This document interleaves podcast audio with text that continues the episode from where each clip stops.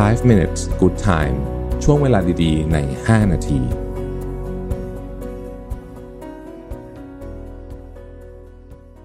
สวัสดีครับ 5 minutes นะครับ คุณอยู่กับระวิทย์หันอุตสาหะครับ วันนี้ผมบทความที่ชื่อว่า if you use these five types of words or phrases นะฮะ you sounds immature ก็คือคำพูดพวกนี้หรือว่า ชุดคำพูดพวกนี้เนี่ยไม่ควรใช้เพราะจะทำให้คุณดูไม่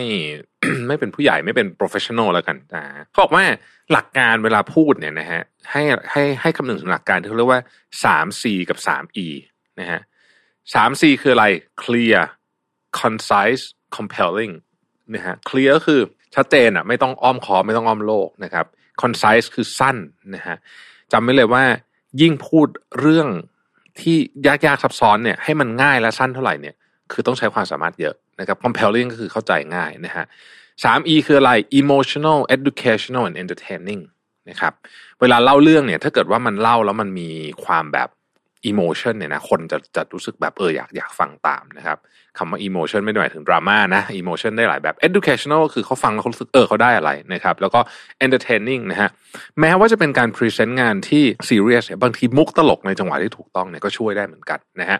อะไรที่ไม่ควรพูดอะอะไรที่ไม่ควรพูดนะครับบทความนี้บอกว่าอันที่หนึ่งเขาเรียกว่า off topic statement นะฮะคือเรื่องที่ไม่เกี่ยว เช่น โอ้เนี่ยขอโทษจริงนะครับ ที่เอ่อ presentation ผมวันนี้มันไม่สวยเลยเพราะว่าผมงานยุ่งมากไอ้แบบนี้ไม่ควรพูดนะฮะคือแบบมันมันไม่รู้จะพูดทำไมนะฮะอันที่สองคือคำพูดที่สิ้นเปลืองคำพูดที่สิ้นเปลืองนะครับ เช่น ใช่ไหมครับอย่างเงี้ยสมมตินะฮะเหมือนเหมือนแบบถ้าถ้าเป็นภาษาฝรั่งมันจะมีคำว่า you know you know เนี่ยคนที่พูด you know เยอะๆเนี่ยติดติดติดติดกันหลายๆประโยคเนี่ยมันน่ารำคาญนะฮะคือมันไม่ได้ add value เลยเข้าไปกับสิ่งที่เราพูดเลย อันที่สามคือ buzzword นะฮะ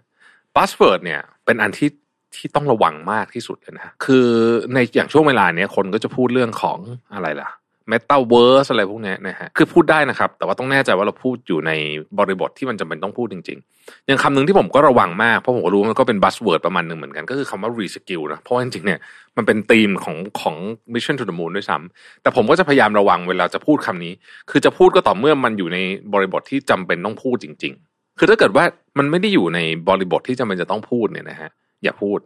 นะครับ เราจะมันจะฟังดูตลก โดยเฉพาะสำหรับเวลาพูดกับคนที่เขารู้เรื่องมากๆเนี่ยนะครับมันจะยิ่งฟังดูตลกเข้าไปใหญ่นะครับเอ่ออีกอันนึงเขาเรียกว่าเป็น hedge words นะฮะอันนี้เป็นเป็นเป็นคำแบบคล้ายๆกับอะ I guess หรือว่า sort of อะไรพวกนี้เนี่ยนะฮะคือมันเป็นคำเหมือนกับคล้ายๆกับยิ่งทำให้สิ่งที่จะพูดเนี่ยมันมันฟังดูว่าว่าเรามั่นใจในสิ่งที่จะพูดเนี่ยน้อยลงไปอีก นะครับมันประมาณนี้ละมั้งครับอะไรอย่างเงี้ยนะครับ ผมคิดว่ามันก็ประมาณนี้แหละ คือมีความเป็นเครื่องกลางนะฮะไอ้คำพูดพวกนี้ก็ต้องก็ต้องก็ต้องหลีกเลี่ยงนะครับ เพราะว่าคนที่เขาฟังจากเราเขาอยากฟังว่าเฮ้ยเรามั่นใจสิ่งที่เราจะพูดอยู่ อีกอันหนึ่งเขาเรียกว่า throw away face นะฮะ throw away face เนี่ย มันเป็น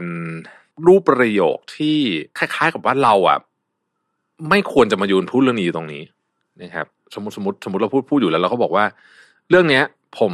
ยังไม่ได้ศึกษามานะฮะแต่ว่าผมเดาเอาว่าอย่างเงี้ยคืออย่างเงี้ยอย่าพูดดีกว่านึกออกไหมคืออยู่ดีพูดมันยิ่งทำให้เราดูแบบเครดิตแย่ลงไปอีกนะครับ เพราะฉะนั้นคำพูดจริง ๆ แล้วเนี่ยนะผมเนี่ยเล่าประสบการณ์ส่วนตัวให้ฟังนะฮะงานพูดที่ผมต้องเตรียมตัวเยอะที่สุด คืองานพูดที่เวลาสั้นที่สุด